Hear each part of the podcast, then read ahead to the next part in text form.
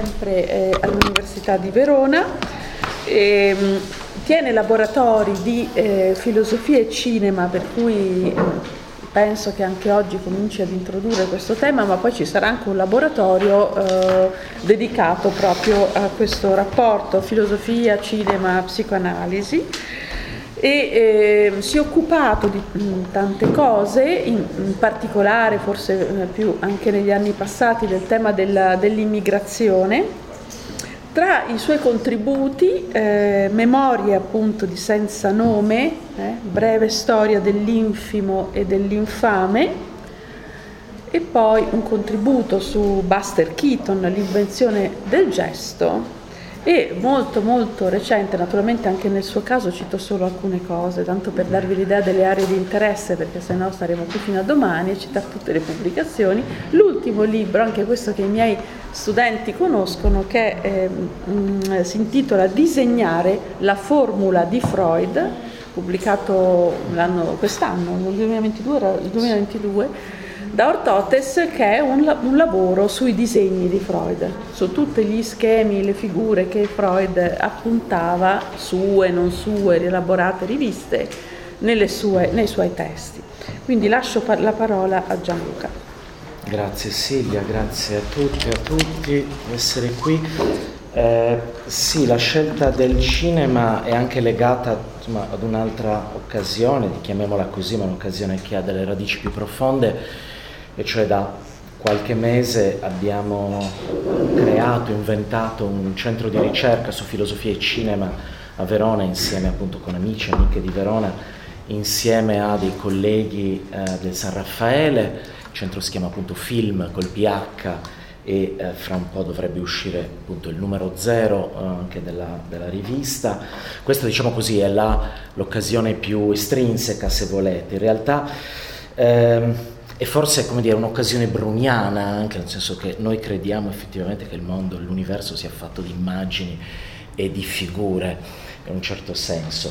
Ma in realtà oggi ho scelto e vi propongo il cinema come diciamo così, oggetto elettivo, come esperienza eh, per provare a pensare insieme l'eccesso della vertigine, mh, mm, per pensare in fondo questo, questa mancanza questa mancanza, ricordate ieri Scotti che mostrava appunto Silvia, della donna che disse due volte l'uomo a cui manca il terreno sotto i piedi, questa mancanza che però è anche appunto un eccesso, un di troppo, è un, come nell'effetto vertigo, è un troppo di vicinanza, un troppo di lontananza, è un'assoluta ehm, leggerezza del corpo, ma è anche un corpo preso tutto dal suo peso, dal peso che la visione vertiginosa gli, gli comunica. E ovviamente appunto come pensare eh, questa vertigine, diciamo così, come vertigine dello sguardo, quindi come altra visione che però è anche contemporaneamente uno stato di esitazione del corpo.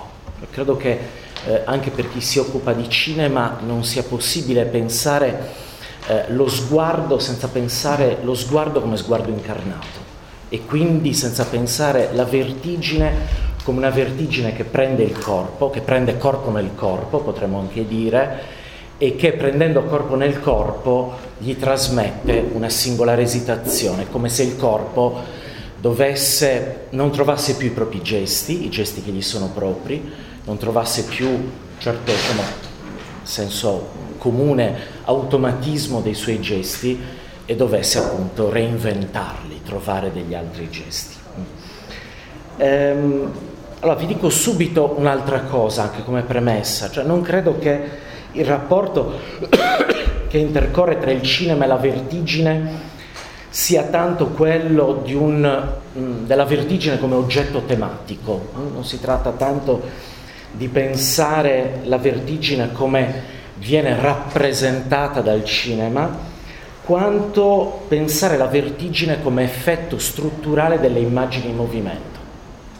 Eh, le immagini in movimento producono un effetto di vertigine, ci portano, ci conducono nella vertigine, esigono da noi l'arte della vertigine, se volete, l'arte difficile ovviamente eh, della vertigine. E però in questa vertigine ovviamente dove noi siamo spossessati da uno sguardo abituale, che potremmo chiamare uno sguardo naturale, non nel senso diciamo, bruniano, ma nel senso a noi più vicino, eh, accade anche qualcos'altro forse, cioè nella vertigine qualcosa viene allo sguardo, un nuovo sguardo arriva, un altro sguardo viene eh, così come diciamo venire al mondo, no? veniamo allo sguardo. Allora, in questo venire allo sguardo che la vertigine esige da noi, direi, certo, si tratta di imparare a vedere o a guardare come per la prima volta, questo è un tema che anche la filosofia contemporanea ha attraversato innumerevoli volte, ma in realtà insisterei qui più sulla necessità, sulla inaggirabilità di un'esperienza di straniamento sostanzialmente no? che è eh, connessa col cinema. In fondo noi quando andiamo al cinema cosa facciamo? Paghiamo un biglietto, anche quando ci colleghiamo a Netflix o a qualche piattaforma, eh, paghiamo un biglietto per stare dentro lo sguardo di un altro per stare dentro uno sguardo che noi non controlliamo, per stare dentro uno sguardo di cui non sappiamo le movenze, per stare dentro uno sguardo che in fondo eh, anticipa ogni possibile anticipazione e quindi in qualche modo il cinema è sempre connesso anche con un impasse dello sguardo, hm? con, che è anche in fondo un impasse dello stare al mondo, ehm, che però io credo che ci obblighi a pensare, dove pensare ovviamente non vuol dire avere dei pensieri, ci obbliga ad una disposizione dove qualcosa chiede di essere pensato. E più esattamente mi verrebbe da dire che stare al cinema, questo stare nello sguardo di un altro, vuol dire in fondo eh, stare dentro lo sguardo di Dio. Mm? Ma se lo sguardo di Dio non è il mio sguardo, è uno sguardo, se volete, di nessuno, è uno sguardo che mi espropria del mio proprio sguardo. Certo, io guardo il film. E ho costantemente la sensazione che posso guardarlo con più o meno attenzione, su supporti diversi, posso guardarlo sul mio cellulare, in aereo o ovunque, ma in realtà lo sguardo immanente a quelle immagini, alle immagini del cinema, è ciò che ci trascina appunto in una catena di avvenimenti, in una catena, in un concatenamento eh, di immagini mm, che chiedono di essere pensati. Allora, mm, per oggi ho fatto, diciamo, anche in accordo con Nicola, diciamo, una scelta iconoclastica, nel senso che portiamo tutti gli esempi anche a cui avevo e abbiamo pensato Uh, di cinema e vertigine li portiamo uh, nel laboratorio di domani, domani pomeriggio. Um, un po' per questioni di tempo, se volete, un po' perché ci piacerebbe lavorare con voi, quindi lavorare anche creando dei piccoli gruppi di, di discussione, di approfondimento, un po' perché devo dirvi che eh, cinema e vertigine è, è un tema scivoloso.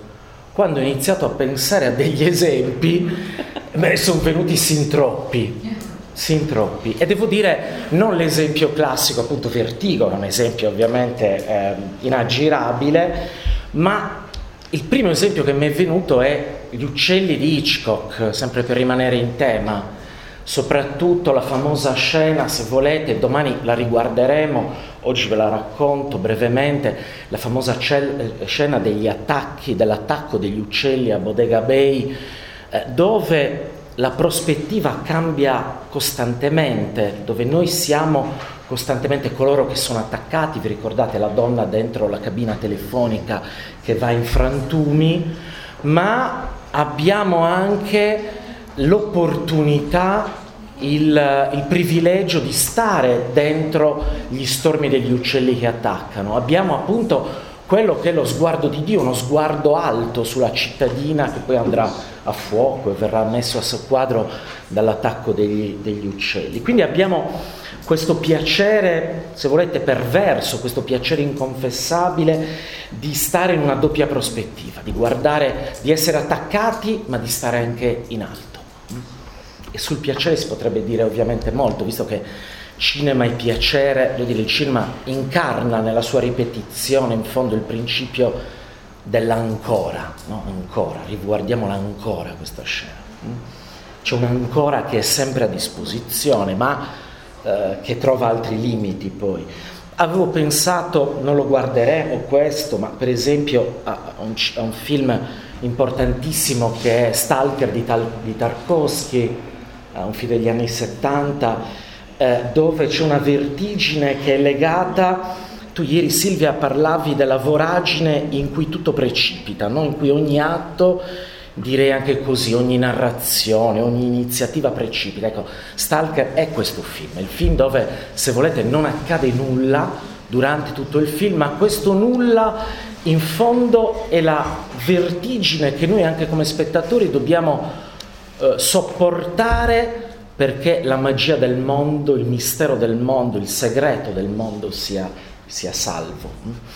Eh, so, pensavo anche a un altro film russo che è eh, appunto L'arca russa di Alexander Sokurov, forse qualcuno di voi l'ha visto, la storia russa raccontata come un unico, immenso, grandioso piano sequenza, quindi un film senza montaggio, senza montaggio proprio in sala di montaggio ovviamente, dove la, la camera attraversa una dopo l'altra le stanze dell'Ermitage di San Pietroburgo, e dove eh, in fondo a ogni istanza eh, corrisponde un'epoca, corrisponde un evento della storia russa. E quindi la vertigine lì è una vertigine temporale, una forma di, potremmo dire, intensificazione dell'esperienza temporale, è un troppo che viene da un troppo di conoscenza storica, è un troppo che non lascia respiro, è cosa vuol dire incontrare i personaggi della storia, incontrare, non so, Caterina di Russia, incontrare i rivoluzionari d'ottobre, cosa vuol dire in qualche modo stare senza respiro dentro la storia. Prego. Puoi ripetere il titolo del film? Arca russa. russa. Nella pagina di Schia, nella prima edizione, c'era eh, l'immagine proprio tratta da questo film, il video, un pezzetto, eh, della, del, di quelle tre ragazzine danzanti che poi è diventato anche poi sì. la copertina. Esatto, è proprio quello. Quello è un fotogramma, non un fotogramma, è proprio, come si dice? Un pezzetto di video.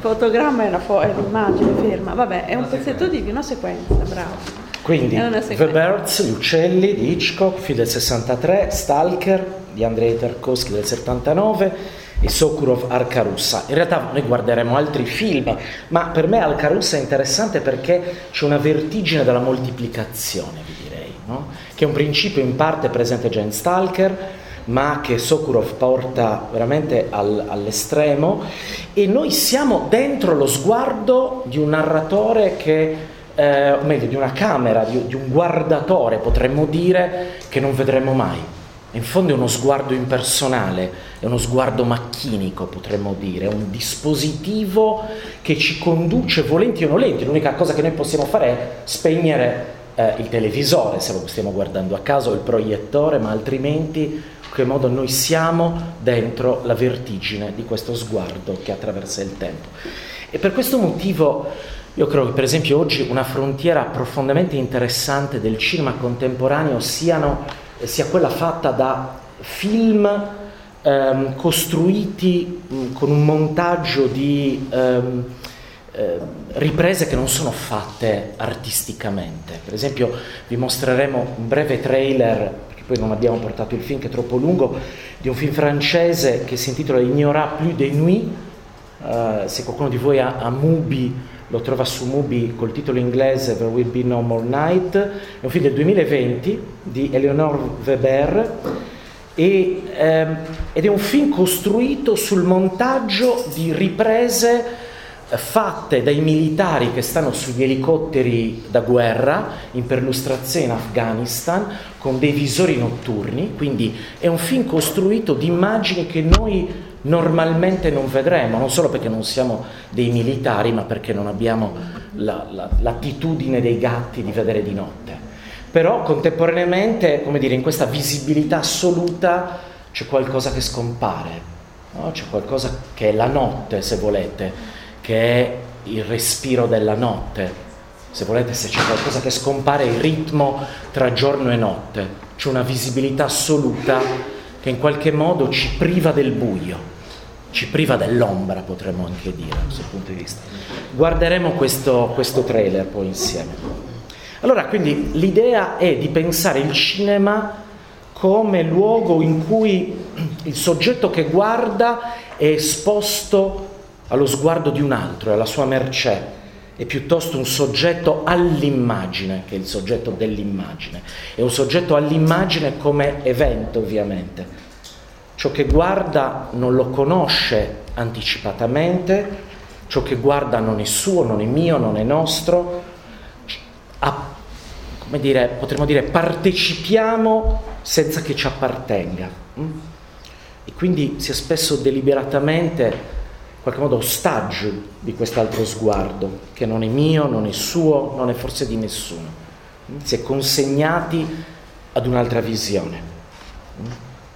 Eh, pensate per esempio a un'esperienza che probabilmente avete fatto direttamente o andando al cinema con qualche amico o qualche amica, se andate a vedere un film dell'orrore e qualcuno all'improvviso non vuole vedere la scena e si copre eh, gli occhi con le mani, no? in qualche modo rinuncia eh, alla, alla, vista eh, di una scena che ci turba, eh, chiedendo poi magari all'amico, a voi, mh, di raccontarla, ma racco, poi me la racconti, cosa si sta vedendo, cosa sta capitando, come se attraverso il racconto in qualche modo quella scena diventasse più digeribile, più accettabile, meno insopportabile.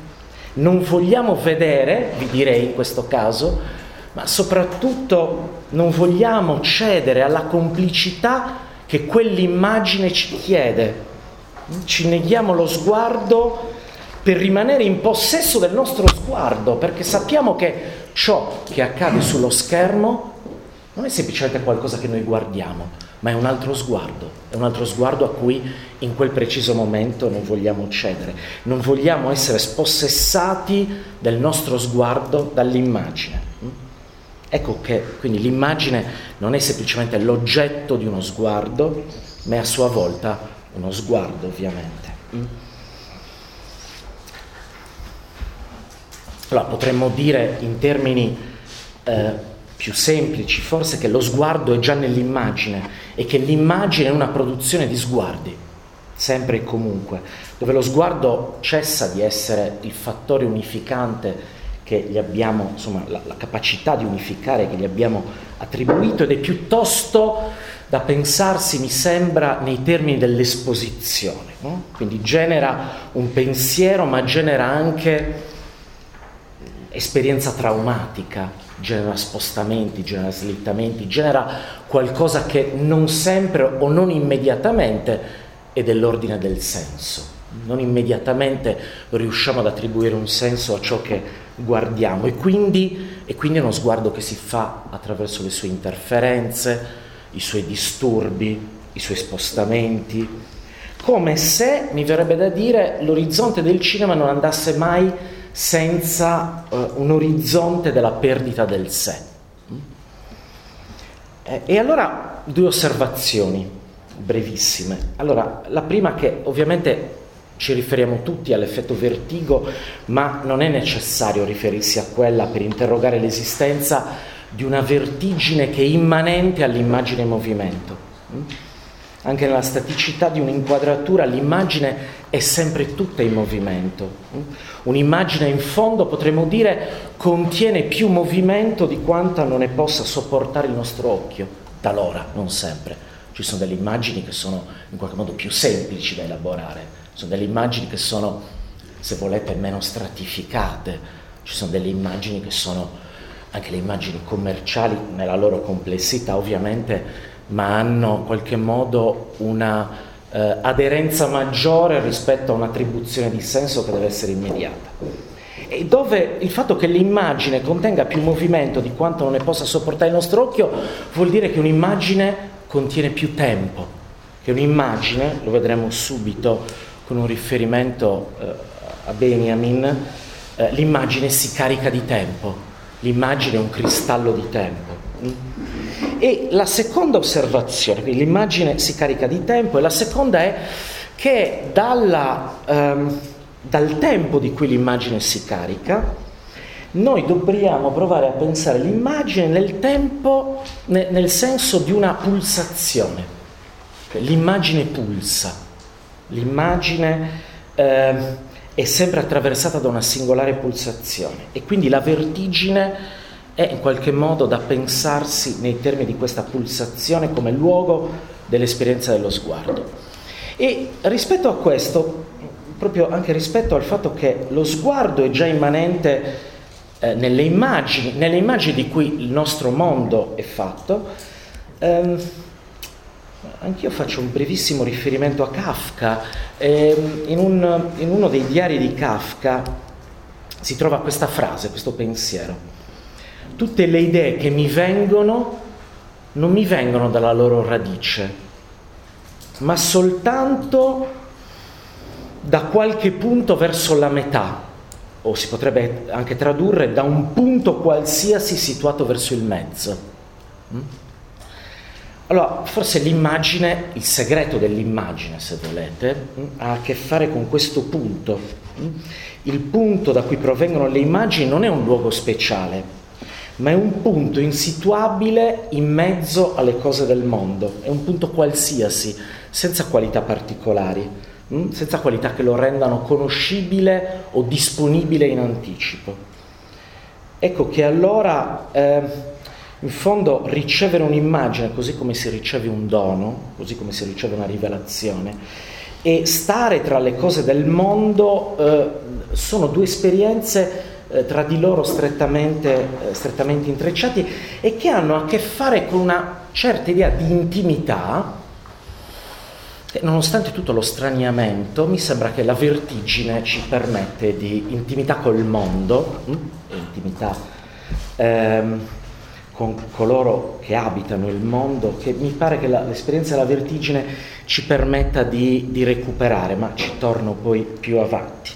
Eh, che le immagini non vengano dalla loro radice, o che le idee, come dice Kafka, non vengano dalla loro radice, che non abbiano una purezza mitica, ma semplicemente provengano da un posto qualsiasi eh, situato, ma forse dire già situato è dire già troppo, forse potremmo dire disseminato in mezzo alle cose, io lo coglierei come invito a pensare il cinema come quel dispositivo che collocandosi in mezzo alle cose eh, ci permette un'intensificazione di questo venire a noi delle immagini.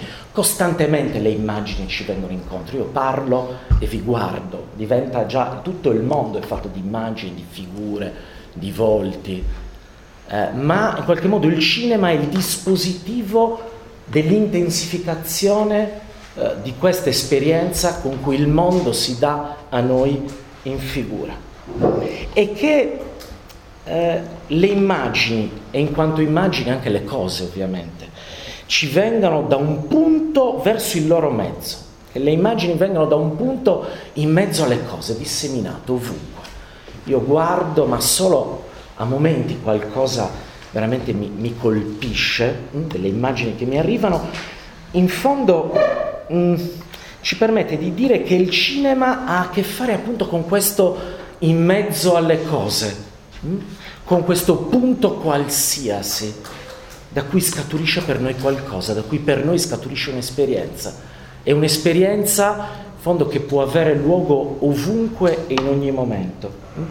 Quindi non è un luogo elitario dedicato, ma è quel dovunque che appunto Kafka indica nelle annotazioni del suo, del suo diario.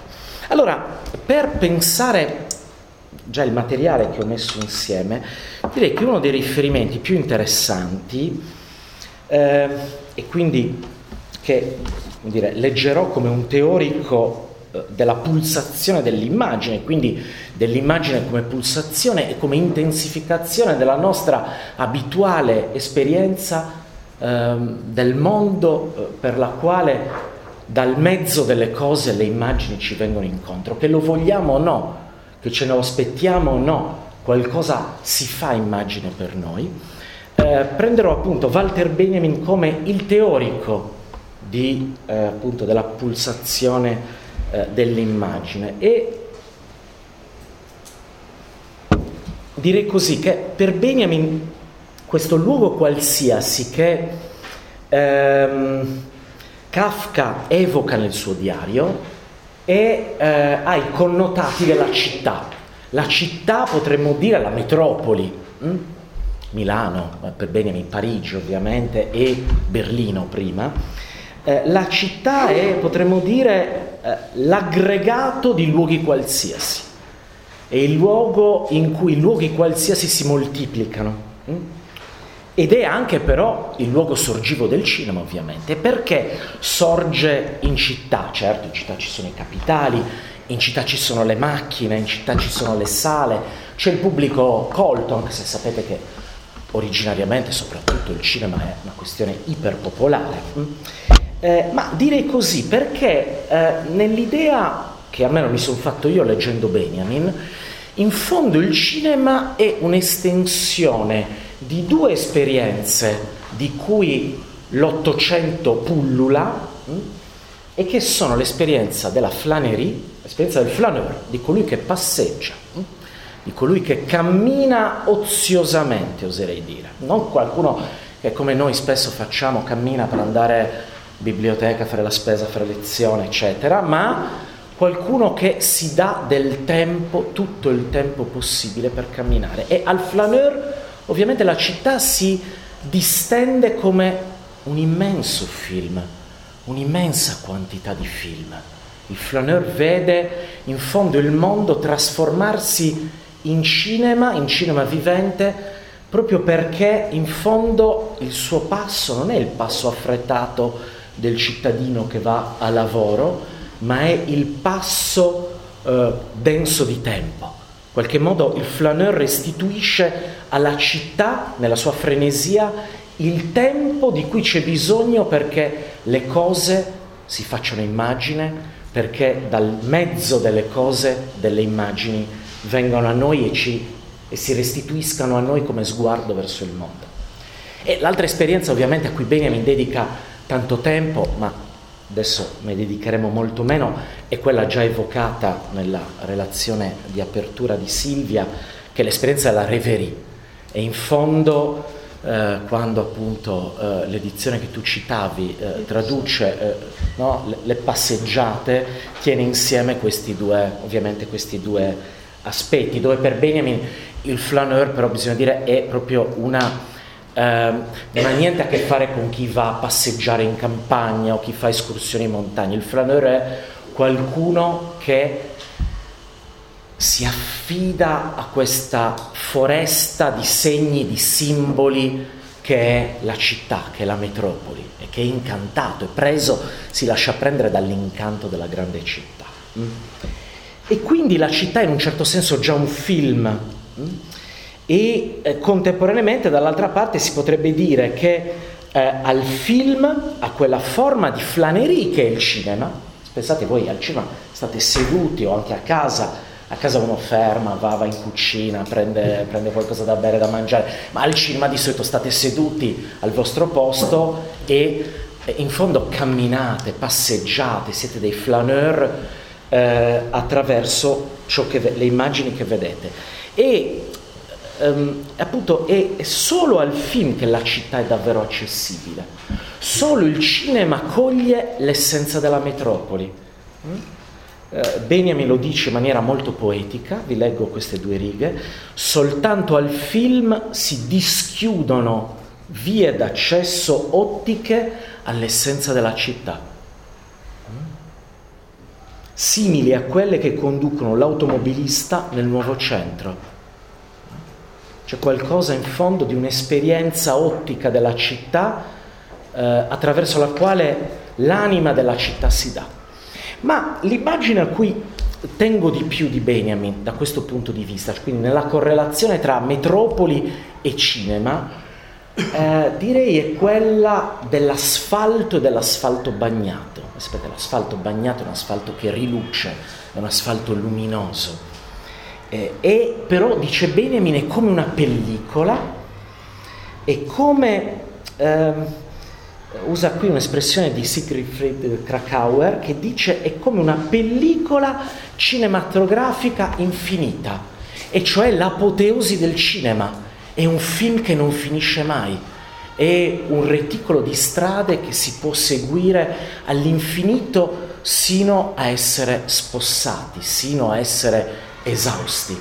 In fondo il flaneur è qualcuno, se volessimo dirlo deleuzianamente, che esaurisce le possibilità della città. È qualcuno, dice Benjamin, che va a letto, meglio, dice uno studioso di flaneur che Benjamin eh, cita, eh, è qualcuno che riesce ad andare a letto solo quando è esausto e crolla sfatto sul suo letto. Altrimenti prima di allora deve aver fatto chilometri e chilometri, deve aver riempito la sua giornata di immagini. In fondo questa camminata non è appunto una camminata normale, una camminata teleologica, è una camminata vertiginosa, è la vertigine che si fa, che si fa passo. Ci sono altri riferimenti di Benjamin, altre forme di vertigine, per esempio in un singolare verbale che si intitola Seconda esperienza con l'Ashish del gennaio del 1928, dove Benjamin tiene insieme strade di città differenti, eh, dice vedo Venezia eppure ricorda la parte alta della Kurfürstenstrasse, che è una strada centrale di Berlino, dove questa esperienza di vertigine legata all'Ashish che Benjamin sperimenta con Bloch è... Ehm, è una sorta di sogno fondamentalmente, una, appunto una forma, è una forma di, di reverie. Ehm, allora, che cosa succede qui? Che cosa ci sta dicendo Benjamin? Eh, forse, o che cosa possiamo fargli dire, che cosa possiamo pensare attraverso il riferimento di Benjamin? Eh, il fondo è che noi pensiamo le immagini come consistenze, come qualcosa che è lì a nostra disposizione. Accendiamo uno dei nostri dispositivi, andiamo un po' più raramente al cinema e abbiamo a disposizione delle immagini. Le immagini sono lì in un immenso catalogo, in un immenso archivio sempre a nostra disposizione. Eppure Benjamin ci dice attenzione, in fondo se noi pensiamo all'immagine come prodotto della luce, la luce è un'intermittenza, e in quanto tale l'immagine è sempre un'immagine che balena per perdersi. Quindi non ha, diciamo così, lo stolto ottimismo di coloro che dicono va bene, la verità non ci scapperà. L'immagine ci dà sempre, costantemente, la stessa verità ai nostri occhi. Ma in qualche modo l'immagine è l'esperienza di una verità che è in fuga. Mm? Si rivela, ma questa rivelazione è tutta fatta di tempo e in quanto fatta di tempo si consuma, si trasforma rapidamente, si trasforma sino alla irriconoscibilità. Cioè, vi sarà capitata l'esperienza per cui ci ricordiamo di aver visto in quel film una certa immagine, andiamo a cercarlo, una certa scena e non la troviamo o la troviamo trasformata la troviamo diversa rispetto a come ce lo ricordavamo. Mm? Quindi c'è qualcosa della verità dell'immagine che si dà non solo nel tempo, ma esclusivamente come tempo. Si dà cioè mh, mm, senza lasciarsi catturare, sempre in qualche modo minacciando di scomparire. Dice qui Benjamin un'altra cosa importante, se il presente, cioè se noi che la guardiamo, non ci riconosciamo eh, riflessi nell'immagine.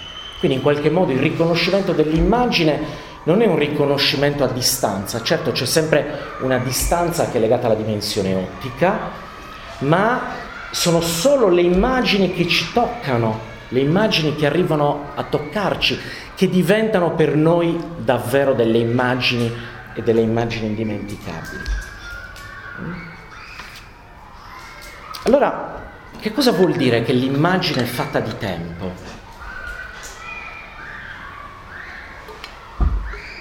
Intanto direi che le immagini sono sedimentazioni. Um, uno degli esempi per me più belli appunto che, che fa Benjamin a questo proposito è quando dice in fondo pensando a se stesso, ci sono diversi scritti autobiografici di Benjamin che forse qualcuno di voi ha anche letto, per esempio Strada a senso unico, Cronaca berlinese, eh, immagini di città, ombre corte. Eh, e Benjamin si riferisce alla propria esperienza e parla di immagini in cui l'esperienza della grande città si è sedimentata nel bambino. Mm? E parla anche dell'immagine, vorrei tenere insieme questi due aspetti, come un messaggio che proviene dal, dal paese dei morti. Mm?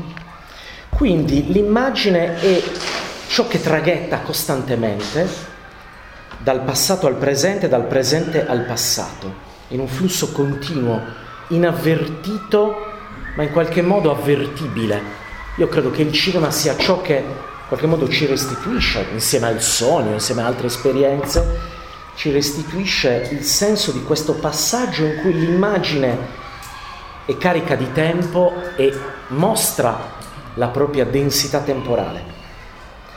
E allora questo che cosa vuol dire? Se eh, l'immagine ha qualcosa a che fare con l'esperienza storica che il bambino fa senza capirla e che solo successivamente arriverà a compimento e che in fondo quando noi incontriamo delle immagini che riconosciamo come nostre prossime, quando vediamo un film che al di là della storia o anche grazie alla storia, ma attraverso le proprie immagini sentiamo che ci parla, sentiamo che ci dice qualcosa, sentiamo che, come avrebbe detto Roland Barthes, ci punge. Mm?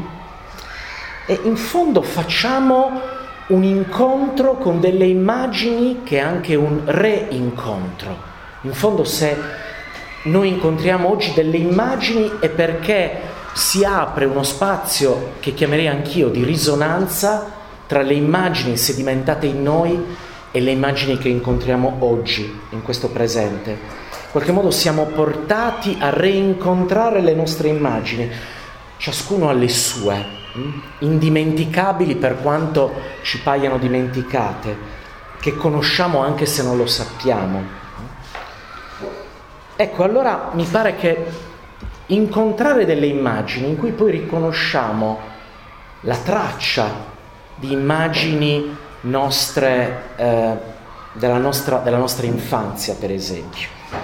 Eh, incontrare delle immagini che ci toccano voglia dire fare esperienza eh, della vertigine sotto forma di una memoria non saputa che eh, prende i corpi non so, ieri io avevo una risonanza molto forte rispetto mh, mm, eh, a Silvia quando tu parlavi del, del, cadere all'indietro, dell'andare all'indietro. In fondo se ci pensate, se incontrare delle immagini non lo si fa mai per la prima volta, ma le immagini, anche quelle più vicine a noi, sono una risonanza di immagini antiche, una risonanza di quello che Didi Huberman chiamerebbe l'anacronismo delle immagini.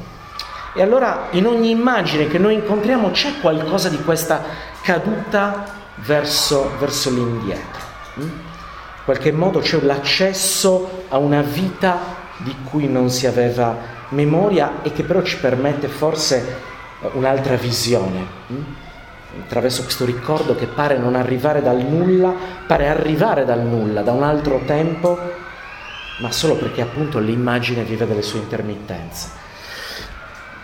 Ehm, allora, appunto il, mio, il contributo che avevo proposto, e vado piano piano verso la fine dicendovi ancora diciamo, tre cose sostanzialmente, riguardava più centralmente la nozione di ritmo che adesso ho lasciato un po' fuori eh, da questa esposizione, anche se, come dire, in, in sottofondo, in filigrana, c'è l'idea che l'immagine in quanto intermittenza funzioni appunto non semplicemente come flusso continuo, ma attraverso un ritmarsi, cioè una trasformazione dei rapporti temporali, della relazione stessa tra movimento e tempo, e dove questo ritmo delle immagini ci rivela qualcosa della nostra temporalità, ci rivela qualcosa del nostro essere immersi nel tempo. Non ne sapevamo nulla sinché forse l'immagine non ha rivelato qualcosa.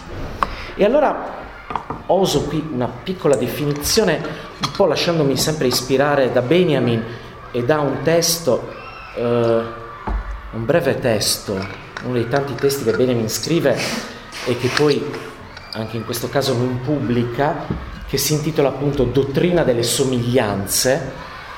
Ehm, E mi viene da pensare a proposito, a partire dall'idea delle, delle somiglianze di, eh, di Benjamin, mi viene da pensare il ritmo come quella qualità delle nostre immagini che ci consente di partecipare all'istante in cui qualcosa nelle immagini balena, in cui qualcosa si fa per noi rivelazione.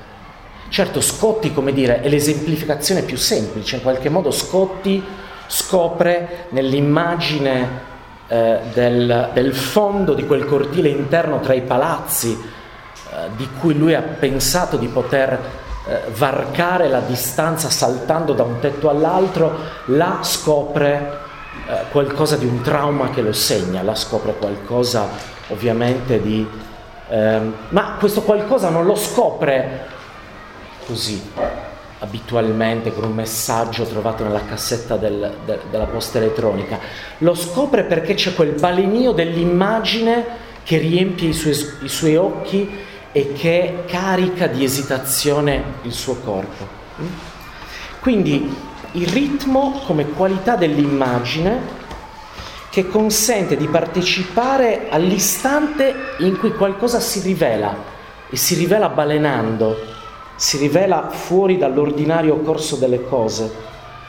C'è qualcosa che si rivela nell'immagine ma che non si mantiene lì, scompare nuovamente altrettanto velocemente di quanto era apparsa. E allora in questo qualcosa balena eh, vedo qualcosa di nuovo di una somiglianza.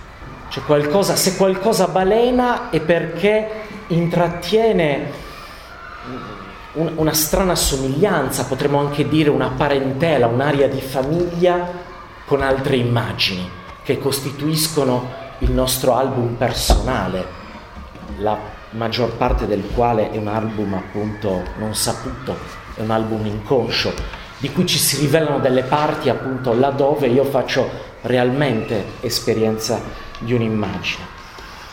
Ehm, e allora forse potremmo dire anche che nel cinema ciascuno può ritrovare qualcosa di quel ritmo che era dell'infanzia, mm?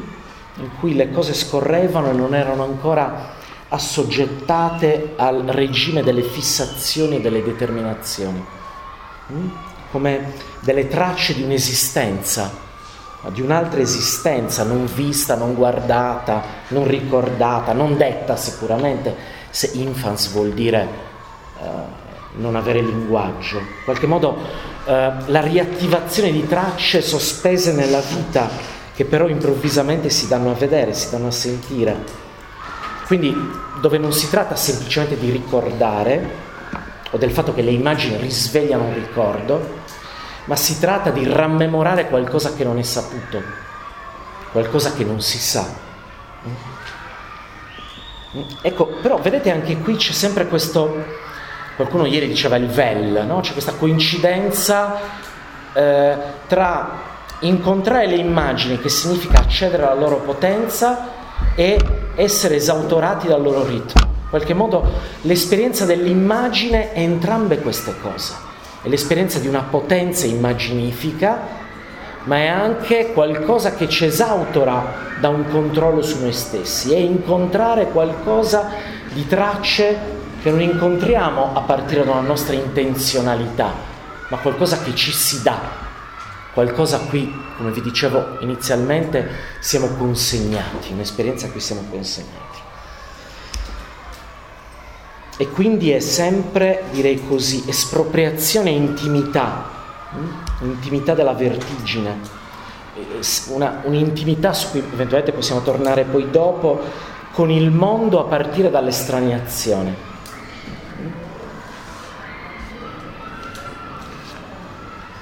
Ecco, allora vedete che l'immagine però, da questo punto di vista, eh, all'immagine non stiamo attribuendo l'idea abituale per cui l'immagine rispecchia il mondo.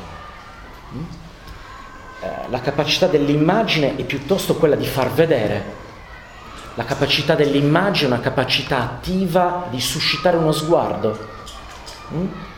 di muoversi sul versante attivo del far vedere qualcosa. Eh, ma far vedere qualcosa vuol dire anche inventarlo, vuol dire crearlo, vuol dire produrlo, vuol dire attribuire all'immagine non un carattere mimetico, ma un carattere costruttivo. Attraverso le immagini noi costruiamo uh, il mondo. Il nostro numero zero si intitola appunto La costruzione del reale, ciò che da un certo punto di vista ma è un, è un paradosso, se volete. No? Il reale non è qualcosa che si costruisce, ma qualcosa che ci arriva addosso, eh, con un'evidenza traumatica. Invece c'è l'idea che eh, l'immagine vada pensata attraverso la sua costruzione. E, e allora forse, e questa è l'ultima indicazione, forse si può collegare questo carattere costruttivo dell'immagine, questa capacità dell'immagine non di replicare la realtà, ma di costituirla, eh, si può applicare la formula deleuziana eh, strappare al cliché un'immagine vera e propria. Cioè, l'immagine non è mai già fatta, non è mai già data. Per quanto l'immagine sia aperta, per quanto l'immagine sia un aperto, in qualche modo eh, l'immagine va guadagnata con una lotta, con un corpo a corpo rispetto ai cliché se volete, rispetto agli stereotipi, rispetto a quello che Benjamin chiama nel concetto di storia il conformismo dominante che è sempre sul punto di vincere e di cancellare il ricordo, di cancellare la storia. Quindi non tanto l'idea di un'immagine che si sa o che si crede di sapere, ma un'immagine che si vede, cioè un'immagine che corrisponde ogni volta puntualmente ad un'esperienza dello sguardo. E da questo punto di vista potremmo dire che il cliché deve finire, deve interrompersi, deve essere interrotto, deve essere esaurito affinché qualcosa dell'immagine si presenti hm? e che quindi l'immagine corrisponde appunto alla fine del cliché, eh, quando in qualche modo la potenza della rappresentazione che noi attribuiamo abitualmente all'immagine cessa di esistere, è allora che appunto l'immagine eh, prende forma. Però vedete che anche qui, in questo strappo, rispetto alle immagini che mi sembra un'evidenza ormai talmente scontata a dire che ci circondano, che costituiscono eh, il nostro immaginario, le immagini a cui noi ricorriamo ogni volta per informarci su cosa sta capitando mo- nel mondo, non so, guardiamo nubifragio so, nelle Marche stamattina e che cos'è forte, non so quanti di voi abbiano letto la notizia, io ho letto le tre righe del titolo e ho visto la fotografia. È la fotografia che mi dice in qualche modo la verità di quell'evento, hm? nell'idea nostra abituale, ma in fondo ci vuole un corpo a corpo rispetto alle immagini che ci circondano per far emergere eh, una vera esperienza dello sguardo eh, dal, dal, mezzo delle cose, come dice Kafka. Quindi strappare questa immagine in quanto esperienza dello sguardo ha a che fare appunto con eh, eh, la necessità di instaurare quella che chiamerei una vera vertigine dell'immagine. Bene, grazie.